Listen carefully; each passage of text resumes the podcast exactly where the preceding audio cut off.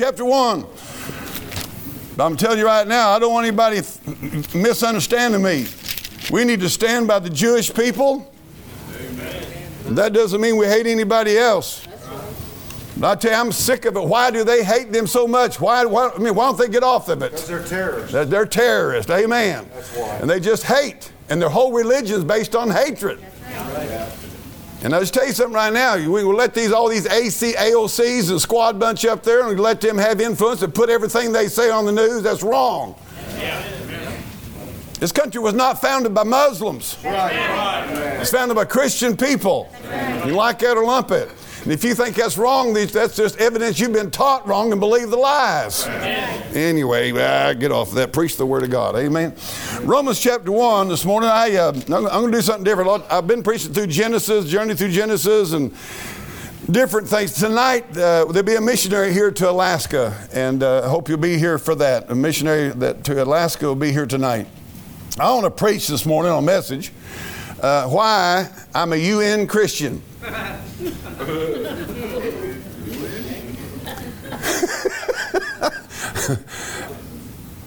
That word means un. I'm not talking about up in New York. I'm a UN, I'm an un-Christian. Quote, I'm an un-Christian. Y'all ready? All right, here we go. Let's just preach. Lord, help us today to preach in a way that will glorify God. Lord, you said glory in the church to Christ Jesus. And God, I pray today that everything said and done in this place, every attitude, every motive, every thought and deed, sung, prayer, everything, the preaching will be to glorify God Almighty. And I pray, Lord, help us to preach as if we'd never get to preach again. Help folks to listen as if they'd never listen again. I pray, God, for the power of the Holy Ghost to be here to save. I pray, Lord, the power of God to change lives, to encourage, to strengthen. Lord, to give hope, Lord, to give sustenance to the Lord in their journey. And I just pray, God, help us today to pour it all out for Jesus' sake and to worship Him. And Lord, help me to preach. I need your help. God, I cannot do this on my own power. Lord, it'll be worse than sounding brass and tinkling cymbal. But God, if the Holy Ghost would come and preach on the inside of the hearts of people while I'm preaching outward, God, it'd mean everything. So I pray, Lord, for your glory's sake, help us today and preach in Jesus' name. Amen. Paul said in Romans chapter 1, verse number 16, he said, "For I am not ashamed of the gospel of Christ, for it is the power of God unto salvation to everyone that believeth, to the Jew first and also to the Greek." Now, I will be honest with you, I've kind of had to ask God to forgive me. I had a situation yesterday where a man was able to work and I worked with him. And about dark last night, he about drove one of the biggest log skidders you ever seen in your life. I mean, about fill up this room. He about drove it off a 20-foot cliff, and I turned around and looked, and that skidder was doing this, and he was in it. And we spent the next hour and a half in the dark trying to secure that thing to a tree with big log chains and keep it, and we left it there, sliding down the hill, hopefully like that. I told him, he said something about tomorrow. I said, I ain't going to be here tomorrow. I'm going to be in church, amen. And he looked at me and said, I think I'll just go to church too and let it do what it's going to do. I said, that'd be a good thing, amen. And so I'm honest with you, I was so wore out last night and I got in from that deal and just wondering about it. But if you ain't never seen a big old monster tiger cat skidder sitting on the edge of a 20-foot drop-off with a man sitting in it and it doing this here, you ain't had judo's back of your neck. Because I thought, man, if that thing flipped, he's going for the ride of his life and probably will not make it. But he got out of there, and boy, I was glad. Amen. Amen. But life is fun and interesting. Amen. Well, here we go. First of all, I want to say to you, I'm an un-Christian. I'm a UN-Christian. I am unashamed of the gospel of Jesus Christ. I am unashamed. Now, I want to tell you something. God's been dealing with me about this thing of shame and being ashamed. Put up Romans 5:5. But you see that? Hope maketh not ashamed, because the love of God is shed abroad in our hearts by the Holy Ghost which is given. If there's anything in the world, God wants His people that are saved to know this. Don't be ashamed of the gospel of Jesus Christ. We'd have not had a Bible. You'd have never known Paul. You'd never known the gospel. You'd never known the truth. If Paul had been ashamed of the gospel of Jesus Jesus Christ. And wherever he went, he didn't back up. Amen. I'm going to tell you, you listen to me, all the daddies in this church house, quit being ashamed, no matter where you're at, of the gospel of Jesus Christ.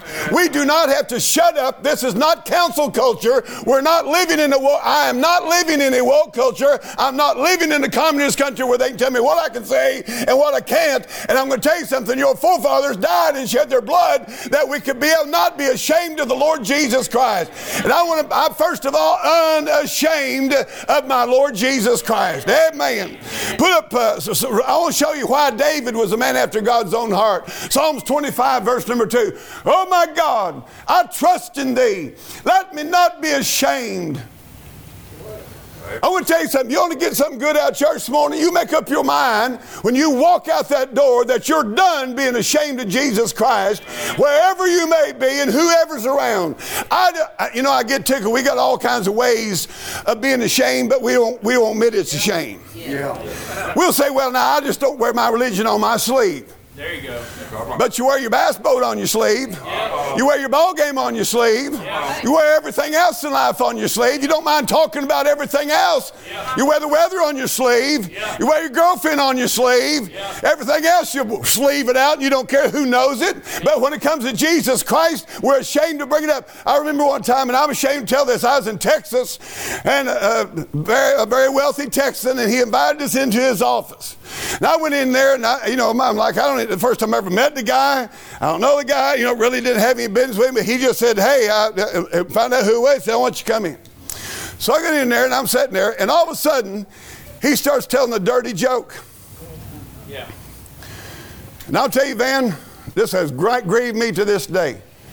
He said that dirty joke, and I sat there, and I never said anything back, and I just let it pass. And I walked out there, and all the way home from Texas, the Holy Ghost of God said, you're ashamed. Yeah. Why didn't you say something? I'll be honest with you, I didn't hardly know what to think. But you know what I wished I'd had in me is enough of the Holy Ghost in me to have said, I've let you tell your dirty joke. Now you're going to listen to me for a while. Yeah. And told him how God, Jesus, died in his place on the cross and shed his blood and wasn't ashamed of him and hung naked on the cross so that you could be saved and shed his blood. I'm going to tell you something. You know what the problem is? Sometimes we just don't think this is the appropriate place. We're afraid they'll not like us, and on it goes. But the truth about it is we're ashamed of the gospel of Jesus Christ. The world wants you to be ashamed of your faith outside the doors of this church. They want you to shut your mouth. They put God out of everything. Every aspect of our culture, and they want you to go in here and have yourself a happy time. Have all you want to in church, but don't you take your faith outside that door. That's what they're telling us in America. David said, let me not be ashamed. And in that, let not my enemies triumph. Think about David and Goliath. Yeah. You see, what did he do? He triumphed over his enemies. You know why? Because he wasn't ashamed. You see, it wasn't that crowd sitting up on the hill, quivering and shaking in their boots. David come down there and said, they're blaspheming God. He's come against the God of Israel. He's defined the God of Israel. We ain't got anything to be ashamed of. Go in the name of the Lord. David said the battle is the Lord's. The day that we quit being ashamed, there's going to be power coming in your life. God will start using you to change other and influence this culture. You know what? We got people, we don't think we're supposed to talk about God in the legislature. We don't think we're supposed to talk God about it in the courtroom. We don't think we're supposed to talk God about it in our schools. We don't think we're supposed to talk God about it in our workplaces. What has happened to American people? We put our forefathers put God's word in granite all over Washington, D.C. They put it in granite in Jefferson City, and yet we're afraid to peep. Amen. You ought to repent while you're sitting right there and say, God, forgive me for being ashamed of the gospel of Jesus Christ. Look at Psalm 3. It said, let none that wait on thee be ashamed. Let them be ashamed which transgress without cause. Amen. He said, it's not us that ought to be ashamed. It's the people that are doing wrong that ought to be ashamed. Amen. Look at verse number 20. He said, oh, keep my soul and deliver me. Let me not be ashamed, for I put my trust in thee. What's David getting across three times in one chapter? Look at chapter 31, verse number 1. In thee, O Lord, do I put my trust. Let me never be ashamed.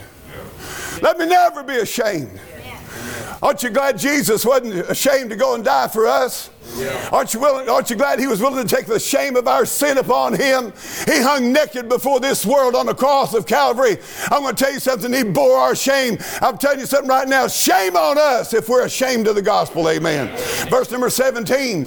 It said, "Let me not be ashamed, O Lord, for I've called upon Thee. Let the wicked be ashamed, and let them be silent in the grave." Psalms 37, verse number 19. "They shall not be ashamed in evil time." I'm going to tell you, it's every time in American history when God's people ought not be ashamed of the truth. Listen, we're the only people's got the truth. Bible-believing people's the only people's got the truth in this land. It's not time to cow down and crawl back in the closet somewhere. It's time to say, we know the truth and we've got it. We love you. We're going to give it to you. Amen.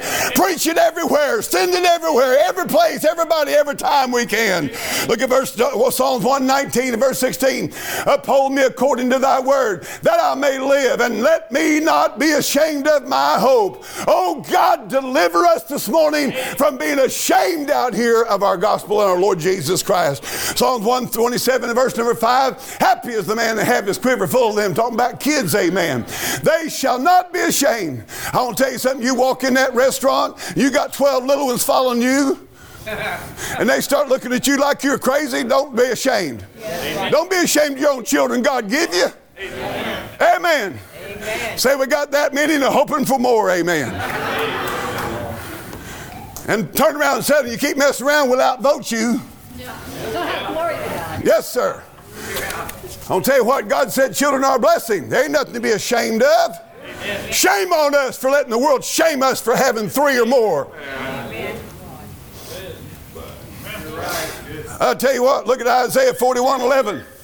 "Behold, all they that are incensed against thee shall be ashamed and confounded." I'm saying it's time for the church to quit being ashamed and put the shame on them. Amen. Mark 8:38. I want you to look at this verse.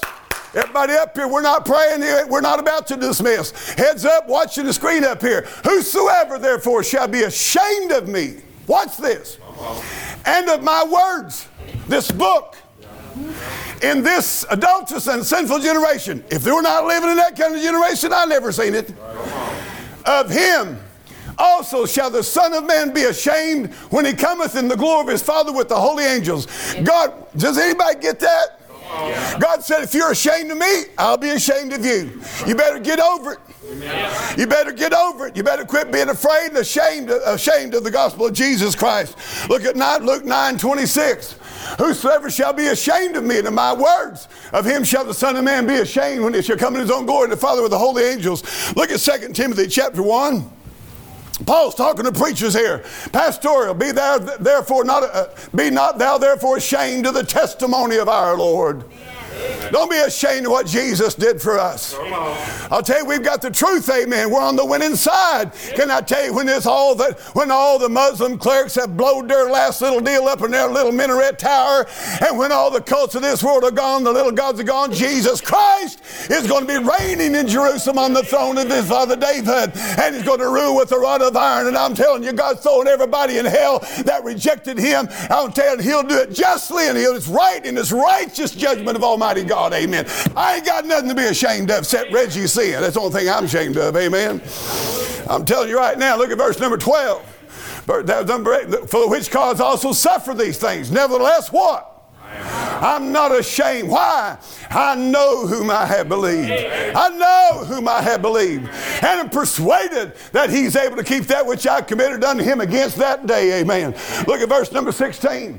"Oh, Lord, give mercy unto the house of Vinicius, for way off and refreshed me, and was not ashamed of my chain." I don't tell you, that old boy walked in and said, everybody was leaving Paul, quitting Paul. Paul said, all men have forsaken me. That old boy come in and said, I'm still Paul's friend, even though he's in jail, even though it may cost me my life. I'm still his friend. I'm not ashamed to be connected with Paul. I've had people tell me, Reggie, I'd like to come to church up there, but I don't know what people say about it. Yep. That's exactly right. I'm going to tell you something. Don't be ashamed to be called a fanatic. All you got to do is believe the Bible. You're a fanatic in America now. That's all you got to do. Just believe the Bible's the Word of God. All you got to do is believe the authorized version is the preserved Word of God, and you're a fanatic. All you got to do, believe you ought to dress modestly, and you're a fanatic. All you got to do is believe you ought to stay married, and you're a fanatic. I'm going to tell you, if that's what a fanatic is, I guess I'm a fanatic, amen. Amen. But I'm not going to be ashamed. I'm not letting them cow me down by these accusations of being a fanatic. I'm going to tell you something right now. He's coming back and power and great glory. And he said, if you're ashamed of me, what? I'll be ashamed of you. Now you say, Reggie, what's that all mean? I don't know, but it ain't good. Amen. I'm telling you right now, I'm not ashamed to be a Bible believer. I'm not ashamed that I believe the preserved Word of God. I ain't spending no time fussing with you about your perversions and all your other junk. I just believe the Bible, amen. I'll tell you what gets my goat is, they'll say they believe in inspiration. Yeah. Same Bible says preservation, yeah. But they pick and choose. They say they believe in inspiration, but they don't believe in preservation. Right. Yep. Right. They know that'll hang them. Yep. Yes, sir. I'm going to tell you something. I'm not ashamed to be an authorized version, King James Bible-believing preacher, amen. I'm telling you, there's nothing to be ashamed about. I'm not ashamed of the truth. I'm not ashamed of the blood of Jesus. I'm not ashamed of righteousness and decency and modesty. I tell you, such cowards out here in this country ashamed to be known as a committed Bible-believing Christian. Shame on us if we're ashamed to be a Christian, amen. Wicked ought to be ashamed. That's who. You know who ought to be ashamed? Them effeminate queers and sissies and transgenders and lesbians and all that crap. You ought to be ashamed to dress immodestly. You ought to be ashamed to dress like a man if you're a woman. I'll tell you what, somebody said to me, some dude walked up there and said, up here in Springfield, who was Randy Stafford, where you at out there? There you are. Randy, do you correct me if I'm wrong? Turning Point USA, Charlie Kirk was up there. I thought it was MU, but it's SMS. And he went up there and had a rally up there, and when they got time to question, some dude jumps up and says this, I'm a man, I identify as a woman. Why do you have to tell you that? Because he knows he's not a woman. Yeah. If you were a woman, you wouldn't have to say I identify as one. Yeah. Amen. He's his own corrector. Yeah. Stupid. That's what I'm telling you. For you quit believing this Bible, you're going to go descend into darkness of self-deception and idiocy. Amen. I stand up. I want everybody to know I identify as a woman. Oh, really? Good thing you told us. Yeah. Your very admission that you're not a woman.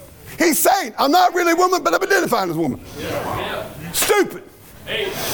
Y'all be ashamed of that garbage. Hey. You say, don't you love him? Yes, I do. But you better repent. Amen. You need to repent and believe on the Lord Jesus Christ. I'm talking about stop that nonsense. Amen. Stop that nonsense. Amen. Amen. Amen. Number one, I'm not ashamed. Number two, I'm not afraid. I'm unafraid. Amen. Isaiah 41:10. Now you listen to me. I'm a UN Christian. Y'all getting it? Yeah. All right. I'm unashamed and I'm unafraid. Amen. Now I don't know what happened to you and you got saved. When I got saved and surrendered to preach, I asked God to do something. I said, God, I've watched preachers fear people all my life. I've watched them dance around stuff they should have preached and wouldn't preach. And Lord, I've sat there and mocked them and laughed at them and thought that and said to myself, they're nothing but a bunch of cowards because they will not preach what ought to be preached. They won't preach the truth. I said, God, you've called me, and if I answer the call to preach, which I'm planning on doing now, 28 years of age, after 10 years of fighting him, I said, I'm going to ask you to do something. You take the fear of man out of me, and you make me where I can preach anything in this book. If it's rightly divided, it's the truth. Help me to preach it in love. But God, if you won't take the fear of man out of me, kill me now. And that night on January 24, 1982, now at an old-time altar, I meant exactly what I said, and I still mean it today, amen. I'm not afraid of your grandpa. I'm not afraid of your grandma. I'm not afraid of that old Jezebel. I'm not afraid of Ahab. I'm not afraid of none of them, amen. Amen. Now you can shoot me. I'll just go to heaven. Amen. But I ain't afraid of you. Amen. Now I may pick up a stick and hit you. That's right. But I ain't afraid of you. Threaten me or my family, I'll probably pull a pistol out. If you think I ain't got one, right here it is. Yeah. That don't mean I'm afraid of you. It means I want to live a while longer. Amen. It means I don't want you killing my loved ones. I don't want nobody killing nobody in this church. Amen. I have no intention of using that. I hope, I pray I never use that. But I'm not going to sit here and dodge bullets like this. Come on. Thank you. Come on. You duck, I'll shoot. Amen. But I want to get to them first. There's 15, 20, 30, 40 guys that's got maybe 50, 60 guys here that's loaded with way more powerful pistol than I got. And we ain't even got to the women yet. Amen. Yeah, I got so tickled here a while back. A preacher come up to the camp meeting. He said, Reggie, he said, my boy, he said, man, there's some purty girls up there at that church in Norwood. He's a teenage boy, you know, about 18. He was watching all them girls. That's what folks go to church for, you know, when you're about that age. You go to church to see who's there, amen. See if you can't find you one. And he said, but the thing that bothered him was a bunch of them girls had big old long knives in the boots and on their dress. He said, Dad, what's that all about? He said, it took a while to explain it to him, but I told him. Amen. We don't have to be ashamed. Fear thou not. God gave me this verse after I surrendered and preached. Fear thou not. Why? I am with thee. The great I am is with me. I don't have to be afraid. He's the great shepherd, the good shepherd, the chief shepherd. I don't have to be afraid. He's God. Be not dismayed, for I am thy God. I will strengthen thee. Yea, I will help thee. Yea, I will uphold thee with the right hand of my righteousness. Did you know over 500 times in one manner or another, God tells people not to be afraid. If you're a saved man, you're a saved boy, a saved girl, you don't need to be afraid of nobody. Amen. I'm telling you, our forefathers went into the lions. They were burned at the stake. Yeah, right. Come on. What in the world are you scared of? Somebody's going to look at you odd? Yeah. Some of you afraid to dress right for fear somebody would mock you. You're such a sissy. Come on. You're such a wimp. You're afraid of what people think about you more than you are what God thinks about you, knows about you. I'll tell you what, pray God the Holy Ghost will do something in you before you leave this building. You'll stop that nonsense and say, I'm no longer letting this world rule me and reign with me, how I'm going to dress, how I'm going to act, how I'm going to talk, what I'm going to be. I'm going to care what God says. And if in his book, I'm going to do something by the grace of God to obey the Lord. And if people don't like it, that's their problem, amen. Now, you don't need to be as mean as I am. Amen. Let me tell you what the Bible said. The Bible said the fear of man bringeth a snare. Right. Let me tell you one reason I don't take this church into debt. This church don't know nothing to nobody except God. Amen. And loved each other. Yes. We don't know no nowhere. And you know one reason I like that? If I had $1 million note hanging above my head, and 50 or 60 of you flipped out of here one Sunday, I'd be worried about the offering. Come on. I ain't worried about it. You leave out, take your money with you. I'm going to tell you, God has to. You know what I figured out? The more wealthy they are, and the more important they think they are, and the more important they think they've got control of you with their money in the offering plate. Come on. Come on. The more God will show them. That's right. I don't need your money. That's right. Yeah. I've seen people leave out of here a lot of money. Our offerings go up. Amen. We got, I just say it to God's glory, we got more money we've ever had. Amen. We did all this, all that out yonder and everything, and still got 5 times what we had when we started. That's God, amen. Amen. I'm telling you, preachers, quit being afraid of people. Amen. Let them roll, amen. God will send 5 other families in to take their place. Yes. Amen. I ain't mad at nobody, but I'm just going to tell you right now, I ain't scared of you. Amen. And your daughter gets on the cheerleading squad and she's down there showing her panties. I'm going to preach on it, I promise you. Amen. Yeah, boy. I've been in revival meeting preaching like a wild man. I've seen guys backwards. And them Jezebels, they are really coming unglued. And then they look around and see if anybody saw them make a face. You watch out for those people who get a place in the auditorium where they can make sure nobody else is watching their facial expressions. Yeah. I've preached for 40 years and I've hardly ever been a time when I didn't have somebody glaring at me and letting me know I don't like what you're preaching. Yeah. You got to learn to get past that. Amen. You got to just say, Lord, help them. They got problems. I don't know what it is. They don't like me. The devil don't either. Just to pick your company. Amen. But I'm saying this to you. That doesn't mean you got to be mean to people, bad at people, have a bad attitude. But if you preach this book, there's going to be people that ain't going to like it. And you can't be scared of it. Amen. And you can't be scared. This week, as a trucker backed up there to unload some stuff, and the Holy Ghost said, give him a tract, talk to him. I said, Lord, I ain't got no tracts on me. Talk to him about his soul.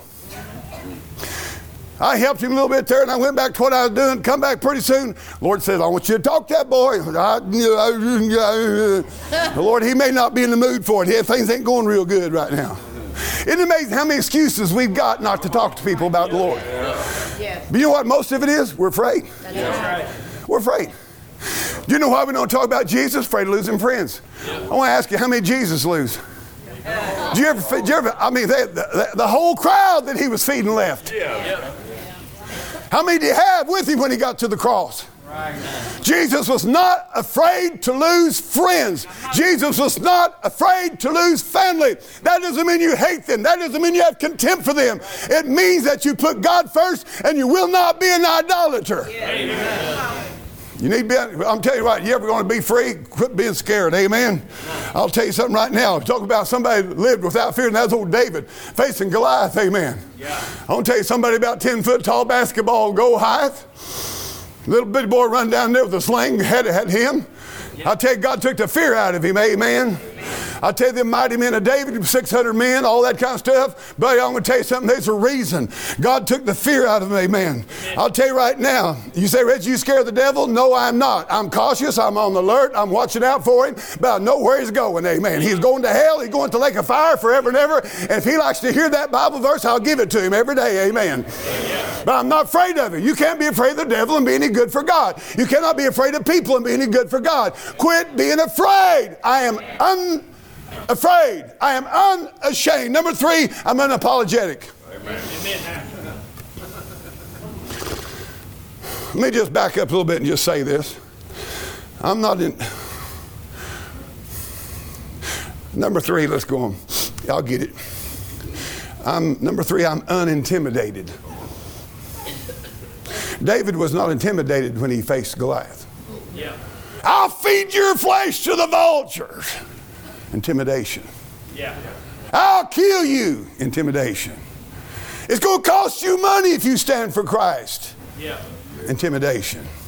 You're not supposed to talk about God here. Intimidation.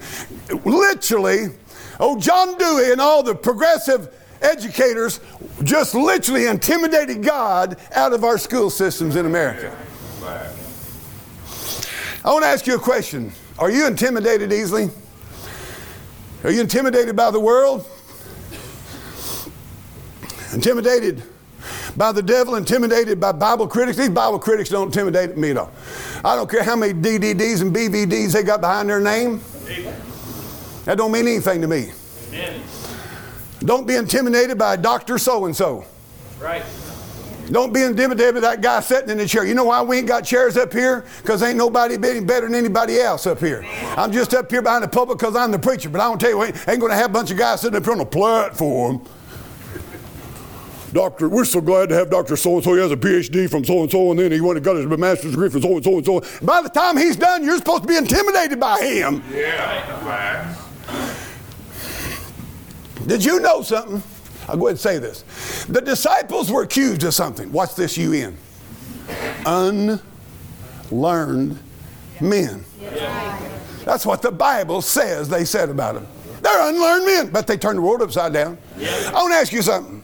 Who was the professor in Greece during the time that run the major university while Peter and Paul and John was preaching? Don't know. You don't know. Don't care. The most learned man... You don't even know who they were. But an old unlearned fisherman who followed Jesus, everybody in the world's heard about him, and their words are going to go on forever. Yeah. Don't be intimidated by titles.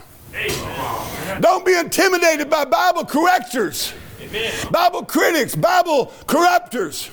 Don't be intimidated by the Jezebels. Amen.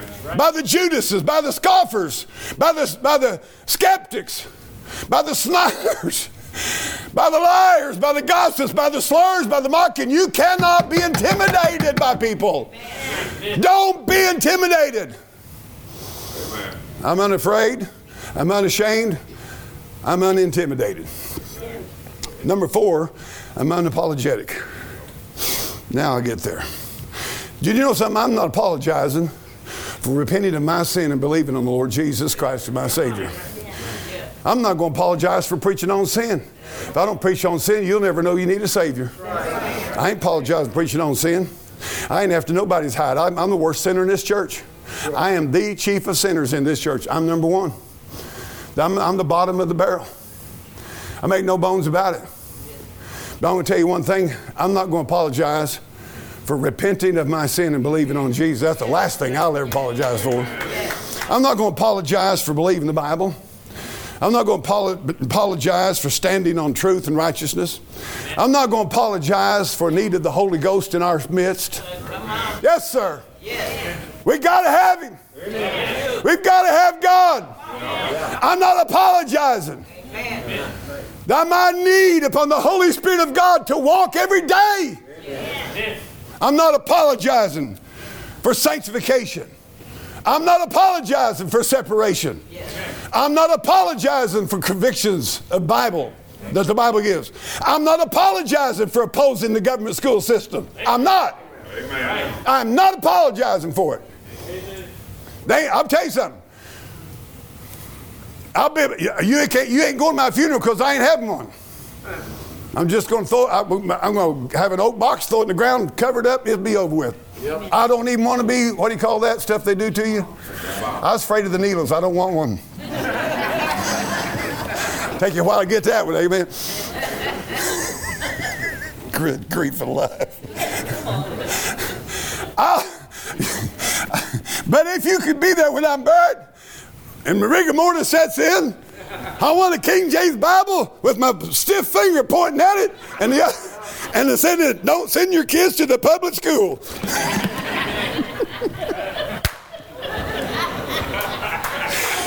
They've destroyed this nation. Do you want to know why? We've got thousands of students in universities marching and hollering at Israel and taking up for Hamas. Yeah. I had this stole from them. Yeah. Amen. See, it's not just today or tomorrow, next week. It's the long-term effect of removing God out of your life. Yeah. I'm not going to apologize. And I ain't crawfishing. And I ain't backing up. And what the Bible teaches. Number 5, I'm unmoved. Acts 20:24. Look at Paul. But none of these things move me. You know what Paul said? I'm fixing to get killed. I'm going to Jerusalem. I'm going to Rome, and they're going to kill me. He said this thing's about to wrap up. And he said there's been afflictions and there's been all kinds of stuff, and you can read it all Paul went through. You know what he said? I ain't moving. You know, it amazes me what moves people. I'm not saying you shouldn't ever be moved as long as it's moving toward God and His Word. Come on. Come on. But otherwise, you better not let people move you. I've seen parents that, I believe this and I believe that. And the kids move, Daddy. Right. I've seen men that said, I want to leave my home for God. I've seen the wife come in and move him. And he doesn't stand where he once stood, doesn't believe what he claims he once believed. Thinks he's now, there ain't really nothing wrong with that. Let me tell you something. I want to ask you a question this morning. Have you moved? Have you moved? This is what bothers me. The historical problem with preachers is one of two things. They either get hard and calloused in their unmoving position, and they're just hard to be around. Or they totally compromise, and when they're 70, the things they suffered for when they was 30, they no longer believe. Right.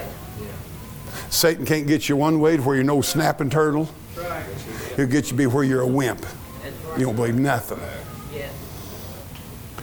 Are you standing where you, I want to ask you a question, are you standing where you once stood? Let me just tell you some things that will move you this morning if you're not careful. Pressure will move you. Be careful. Amen. Be careful. The load you're bearing is not the load that somebody put on you that God never intended for you to bear. Yeah. Be careful on that. If I hadn't understood that back in the early days of ministry, I'm telling you, I wouldn't have made it. The pressure that can come on people is sometimes unbearable. Yeah. Only sustained by God's grace. Yeah. Weariness can move you if you're not careful. I'm tired. I'm just tired of fighting. I'm just tired of saying no to the kids. I'm just tired of telling my wife no. I'm not going to be moved. God bless you, brother. I tell you what, somebody come. I don't know what to do. But I appreciate somebody who's just willing to say, you know what, I need to talk to God, and they don't care if you preach. I like that, amen. Yeah. It don't bother me somebody comes and prays while I'm preaching. I can promise you that much. But weariness can move you. I want to give you something that'll move you if you can give us doubt. Doubt. Satan come in and say, well, you know, cause you to doubt, and first thing you know, you've moved. Yeah. Yes. Lies can move you. Yes. You know, I've been lied to about people, and it made me feel bad, think bad toward them. I found out it was a lie, wasn't no truth to it, but it moved how I felt toward them. Be careful about that. Confusion can move you. Somebody says, oh, I used to believe. I've heard that. I've had guys tell me, Reggie, I used to believe the Bible was perfect too, but I've learned a difference. Got moved. Let me tell you a big one that can move you. That's money. Yeah. That's why Jesus warned about it. Money can move you. Sometimes you'll lie to earn it. Sometimes you'll be less than honest to earn it. Sometimes you'll neglect God, put God in the back seat to have it. Sometimes it'll make you lie, cheat, deceive. Money can move you. 1 Corinthians 15:58 says, therefore, my beloved brother, be steadfast, unmovable. Let me just tell you something. It was true 30 years ago. Brother Phil, it's still true today. Yes, it is. Now, if I find out that I've been wrong about something, that's another matter. But what this Bible teaches is truth. If it was right 30, 50, 1,000 years ago, it is still right today. Amen. Do not, I like that old song, I shall not be moved, David said. I'm not talking about being stubborn. I'm not talking about if you're wrong on an issue. Churches and people across this world have been moved now from the Bible. They've been moved to worldly music. They've been moved to compromise, to justify sin. And I could preach a lot this morning on, but I want to go ahead with this right here and tell you this. Number 6, and I'm sure you don't remember any of the rest of what I preached. Probably already forgot my points. How many remembers all my points? Boy, you're a smart bunch. I can't even remember them. I think I'm unafraid, unashamed, unintimidated, unmoved. Number 5, I missed one somewhere. Huh? Unapologetic, thank you. Boy, I like this, and I'm unleashed. I'm unleashed. Brother Michael, I'm going to tell you about Reg Kelly. And I sometimes say, God, do I have to tell everything on myself? But it's the honest truth. Before I was saved, I went to church regularly. I had 13 straight years of Sunday school attendance. That's pretty steady. But I was leashed. Yeah. You might have a dog that can hunt, but you keep him on the leash. They don't do you, baby. You see, most churches today want to keep the preacher on the leash. The devil wants to put a collar around our necks and say, now, it's all right for you to go to church there, but you don't be out there. Keep you on that leash. Brother Michael, I want to tell you something. The day God unleashed me, the happiest day of my life. You may not know it, you may not sense it, but I'm a free man. The devil no longer has his leash on my neck. He no longer has a chain and a strap telling me where I'm going to go, what I'm not going to do. You listen to me. I want to be an unleashed Christian. Let me tell you what happened. Watch this. I'll show you a man that was leashed, and I'll show you a man that was unleashed. Peter followed Christ. I gave him credit into the hall. Yeah. The Bible says it's cold. He's over by fire. A woman's in by the fire. A woman walks up to him and says, you're one of those disciples. Peter had a leash on him. Right. No, I'm not. Yeah. No, I ain't. Pretty soon again, thy speech bewrayeth thee. Yeah. You're a Galilean. No, and what did he do? Cussed. Trying to prove that he wasn't. What was his problem? He had a leash on him. Yeah. Third time. And then Jesus turned and looked at him because Jesus had told him what he'd do. And he goes out and he just weeps bitterly. You know why? Because he's not a free man. He knows the truth, but he can't live it out. He's the least. Jesus said, I want you to get up here to the upper room and I want you to stay 10 days. And they prayed. And brother, the day of Pentecost came, Acts chapter 2. Old Peter jumped up, said, I'm unleashed. Amen. I've got the collar off. Yeah. And he preached. I shouldn't have done that. I'm sorry. By the way, that's a good job. Did you do that? And I got up here. I bet the stuff's not even dry, is it? I apologize for that. I shouldn't. If your kids did that. I was trying to illustrate being unleashed. That wasn't a good illustration. I apologize to the church for doing that. Shouldn't jump on the piano. Shouldn't jump on. If they okay. I'll jump on them pews. They're all right. Amen. But I just thought, to be honest with you, I felt it sticky. And I thought all the work that boy went to, and it does look nice. Amen. It looks really good. You did a good job. My footprint will be there till Jesus comes back. Boy, where was I at? Peter jumped up on the day of Pentecost and he preached it. He didn't care who's listening, amen. Something happened to him between the time when he denied the Lord and the time he raised his voice, and 3,000 people got saved because he was unleashed. Yeah. I'm telling you something, down in the deepest part of your heart, you want to be unleashed. Yes. You're tired of being scared. You're tired of being afraid. You're tired of the intimidation. This is what the council culture and the woke culture is all about, is to keep you leashed. Yes. All right. Yes. And I'll tell you, happy day when God unleashed me, amen. Yes. Set us free. You know what God did when he saved Israel down in Egypt? He popped the collar off of them and said, get out of here. Yeah. How many's ever went out coon hunting with a dog in a leash? Anybody done that? I'll tell you, hey, man, you must be some good girls back there coon hunting, amen? I'll tell you what, take that dog out there, and he'd be in the back of the truck, and you're driving down the country road at night, and all of a sudden he goes, brrr, brrr, stop the truck. The hound just smelled a raccoon. And, oh, you go back there and you do what? I mean, he is gone, amen.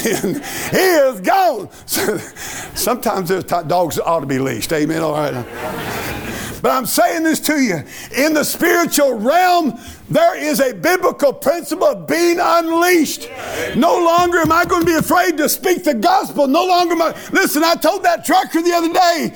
I said, listen, I need to talk to you for just a minute. He's about ready to drive off.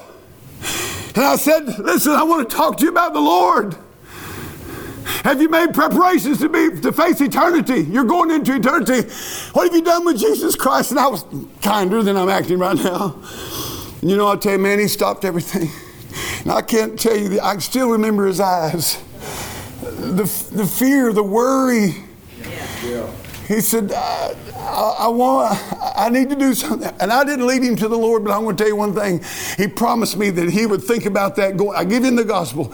He promised me that he drove that truck down the highway. He would think about this. And I told him, I said, if you can pray over that steering wheel and God can save you. You can ask God to save you and have mercy upon you and put your trust in Jesus Christ. Hey, Brother Robert, will not God save a man? Did you know that there's 32 truckers a day killing themselves in America? 32 truckers dying of loneliness, dying without hope, killing themselves. 32 per day. That's 200 and some a week. It's no wonder God wanted us to get in the trucker ministry. Yes.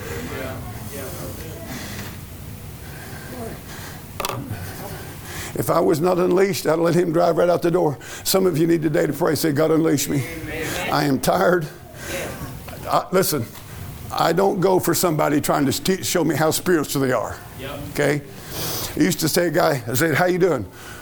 Highly favored and blessed. And he had this little spiel.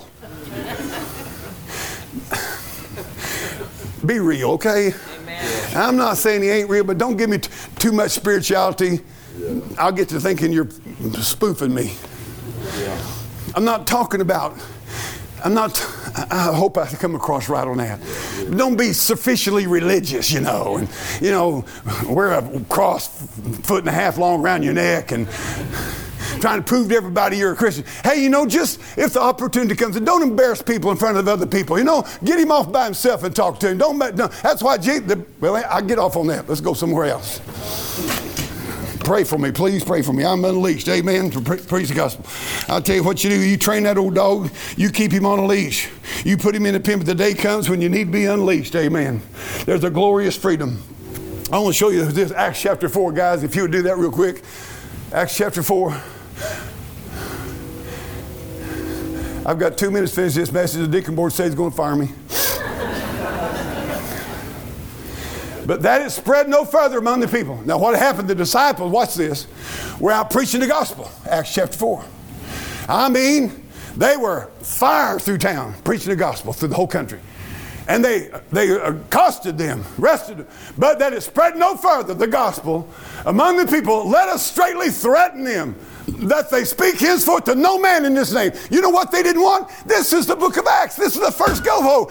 This is the first roll. They were telling those people, we're going to threaten you. You don't speak to nobody, not one man in the name of Jesus Christ. You don't tell nobody about Jesus. Yep. And they called them and commanded them not to speak at all or teach in the name of Jesus. Can you imagine that?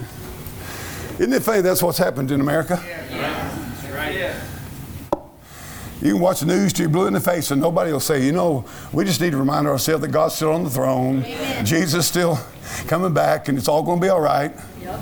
And Israel will be with Jesus when this thing's all right. And nobody wants to say it. Can you imagine Oprah Winfrey walking out with a big old King James Bible lid on the table and say, listen, I got saved. And I'm going to tell you right now, God said, I told you there's all kinds of ways to heaven. There ain't but one way, Jesus Christ. She ain't going to pack no Bible out. You know why? Because she's leashed. The devil got her by the neck. Is she still living, by the way? I don't know. That's supposed to be a joke. I don't know where she is or not. Watch this. They said, you don't speak or teach. But Peter and John answered and said unto them, whether it be right in the sight of God to hearken unto you more than unto God, judge ye. For we cannot but speak the things which we have seen and heard. They were unleashed. So when they had further threatened them, they let them go. You know what they did? They went back, had a prayer meeting, and then went out again. Amen. Amen. Well, let me try to close out today and say, you know, let's go through them. I'm unafraid. I'm unashamed. What's the next? Anybody got it? Huh? I'm unapologetic. I'm unintimidated. I'm unmoved and I'm unleashed.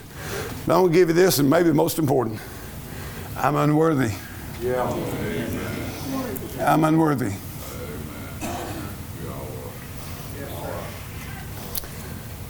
Amazing grace, how sweet the sound. It saved a wretch like me. I'm unworthy. Sinner, wicked and vile. but God. If you ever want to have an exciting Bible study, just search out the phrase, but God. Every time he steps in, but God, but God, but God, but God. But God sent his son. I'm unworthy, but God sent a sacrifice. Amen. I'm unworthy, but God sent a Savior. Yeah. I'm unworthy, but Jesus shed his blood. Yeah. I'm unworthy, but God gave his grace.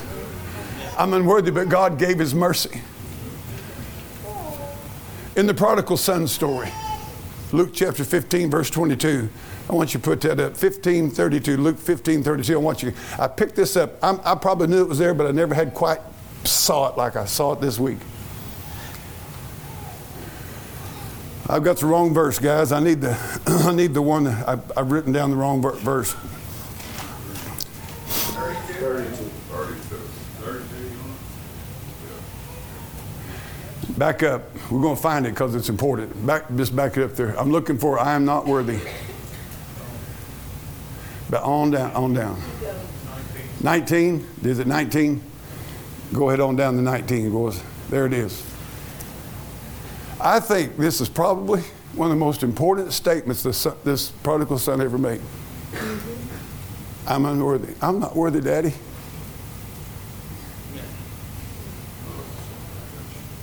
Boy, you get your heart where you realize you're not worthy of God's love. And when I think about he saved me and gave me eternal life and his son died for me, and I think, my land of living. But God commended his love toward us, and while we were yet sinners, Christ died for us. Herein is love, not that we love God, but that he loved us and sent his son to be the propitiation for our sins. Amen. Now I'm going to say this to you, and we're going to give an invitation. You go to hell unsaved, and you will if you refuse Christ. But you'll never go to hell unloved. You'll go to hell unsaved, but you cannot go to hell unloved. For God so loved the world that he gave his only begotten son, that whosoever believeth in him should not perish but have everlasting life.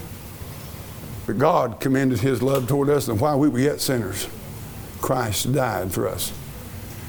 Isaiah had another He saw the Lord, Isaiah 6 said, and the seraphims and cherubim cried, holy, holy, holy, Lord God Almighty. And do you know what then happened? Isaiah said, woe is me, for I am undone. I looked up, I thought, what's undone mean? I looked up an old 1825 Webster Dictionary. You know what it means? Ruined. Ruined. Without Christ, I'm ruined. I'm undone. Isaiah was saying, without Jesus, we're undone. Without Jesus, we're ruined. That's powerful. Amen. I'm ruined without Jesus. I'm unworthy. But I'm going to tell you this. I hope by God's grace, I'll be undaunted, unruffled. I'm unfashionable, uncompromising, unbroken.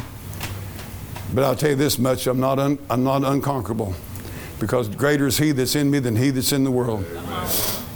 You know, I will tell you this, you want to have a little fun, go to a dictionary. I believe the largest group of words in your English dictionary is words that start with UN. I never saw so many in my life. You better be glad I didn't preach on all of them. But I'm going to tell you about God. God is unequal. God is uncomparable. God is untiring. God is unparalleled. God is unsearchable. God is unfathomable. God is unmeasurable. God is unlimited. He's the UN God. Amen. God is undeniable. God is unchanging. God is unpolluted by sin. God is unprecedented. God is unreproachable. You can't find anything wrong with him. I'm going to give an invitation this way today as the pianist comes. I get so tickled at old brother Corey, what's his name? Corey down in Carolinas preaches. I told you about him. Huh? Cody Zorn. He got the funniest last name ever heard, Zorn. How many's ever listened to him enough to know he's getting done preaching? He said, "Come and help me, Ethel." Every time. And that means come to the piano. Come help me, Ethel. So don't call you Ethel. Come help me, Joe. He's just going to have something. But here's what I want to tell you. First of all, I want to talk to those of you that are saved today. You're probably like me. Down in your heart, you want to be unafraid. Down in your heart, you want to be unashamed. I'll be truthful with you. It hit me so hard that the day that happened to me was the first time I'd ever be a man in my life. That's the truth. You see, God created man to be a man. And there's something Satan wants to do is fight you in being the man that God wants you to be. Unintimidated. Maybe you say, I'm just giving this invitation. Ask God, Lord, do something in my soul to where I'm not ashamed of you, of your word. I'm unafraid of people. I'm unintimidated by this world. I'm unapologetic for what I know to be the truth. I am going to be, Lord, make me where I'm not going to move. Lord, unleash me. I'm asking you Christians that would like to just say, God, I'd like for you to do that in my heart. I don't know all what this means, but I'm sure willing, God, if you'll do it, would you come? Those of you who are lost today, you're in this building. I want you to listen to me very carefully. Do you recognize your unworthiness? Do you recognize your guilt? I want you to know something. God saves to the uttermost them that come to God by Him. It's high time in America that we quit being ashamed. We get outside the church house walls. Quit being afraid of what people think. It may cost us money, may cost us business, might cost us friends. But I'm telling you something, it'll be worth it all when we see Jesus Christ. And when He said this, and it makes me have a fear on me, He said, if you're ashamed of me, I'll be ashamed of you when I come. That doesn't mean you go around waving a Bible up and down the street. It just means that your day-to-day life, you're not letting them intimidate you. When you have an opportunity, God unleash you to give the gospel to somebody. Let them know you care about their soul and where they're going to spend eternity. Doesn't mean you're some kind of, put on show Christian. What it means is that you're going to be real. Be real. Let's bow our heads for prayer. Is there somebody in this building today, you're not saved? You know why you're not saved? Because you're held captive by Satan. That's the reason you're not saved. Don't you want to be free? Wouldn't you like to be free? Why do you want to be a slave of the devil for? Why do you want to let him keep you bound? When he's done with you, he'll butcher you. Is there anybody in this building today that say, Pastor, I'm lost. I'm not saved. And I want you to pray for me because God's dealing with me. And I care about my soul. Pray for me that I'd receive Christ today as my Savior. Would you slip your hand up high where I can see it all across this auditorium? God bless you, young man. Is there somebody else today? Somebody else. A hand way up high. I'm lost. Pray for me. My praying for you won't save you. But I can tell you this much. Prayer moves people. The Holy Ghost of God can move you. I also want to extend this to you. I don't care where you're at. A thief got saved on the cross. People get saved in trucks. People get saved anywhere, everywhere. You can get saved in your seat. But I tell you, if you do, you won't be ashamed of Jesus. You'll tell somebody you got saved. I'm telling you right now. Well, Brother Oscar Cunningham, you say it's like the measles. It'll come out on you. Amen. It'll pop out on you. You can't hide being saved. People are praying, going back to their seats right now. I want to ask this question to you. Are you out there and you didn't come, but you say, Reg, just as a trust between me and you, I'm battling. And there's a battle going on in me. And I just appreciate you praying for me. Not asking you to bother me, nothing like that. I see your hand back here, brother. I promise you, I pray right here, 1, 2, 3, 4. I see that hand, God bless you there and there. And that hand back yonder, and that hand up here. God, I tell you, I can't remember all the hands, but you do, Lord. You saw them raise them. I see that little hand there, God bless you. I see that hand there, God bless you. I see that hand over there, God bless you. I see you, that hand there, Lord bless you. I tell you what, folks, listen, we didn't come to church to play games. Amen. We have a great time. Yes. If anybody has more fun in church than I do, I don't know how they could. But we're also here for business because life's tough, life's rough. And I know you kids are facing tough stuff, I know it.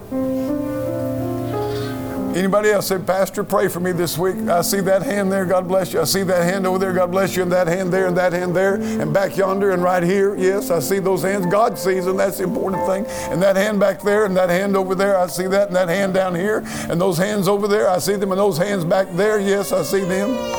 Isn't it time to be saved today, lost man? Isn't it time to be saved today? Jesus died for you. He's not ashamed of you. Think about this with me. The Bible said that he will confess our name before the Father. Brother Brady's not ashamed of us. Sorry as I am, he still claims me. He confessed my name before the Father. What a blessed, oh, that'll make us shout to glory, amen. Any other hand before we pray? Pray for me. I see that hand there. God bless you. Father, there's hands raised, and Lord, you know my little feeble mind. But I tell you, Lord, behind every hand, there's a soul and a spirit, a heart and a mind that has requested prayer this week. Help me, God, not to forget them. Lord, I pray, help them. Lord, I tell you, I know the battle. I know the fear. I know the intimidation. I know the pressure. God, I pray that this message will encourage them. That, Lord, if they've only got you in this world, they got all they need. I pray, oh God, that you would help them, Lord, to draw close and draw nigh to you, to dive deep in the Word of God, a deeper commitment to Jesus Christ, a quiet work of the Holy Ghost inside that makes them unafraid of this world, unintimidated, unmovable. God, I pray for them right now. I lift them, every one of them, up to the throne of grace. Please, in Jesus' name, strengthen and help these people. Lord, you've been so good to us. I want to praise your holy name. I pray, God, if I've done or said anything that would hinder these people in their walk with you, that you'd strike it from their minds. If I've had attitudes while I was preaching that wasn't right, I pray you'd strike it from their heart and that somehow or another that it wouldn't hurt them and affect them and do damage to them, Lord. But Lord, whatever has been preached, that's of you. I pray, use it for your glory's sake in each life. I bless your holy name. Thank you for your mercy to me every morning. Thank you for being so good to me. Let's stand together.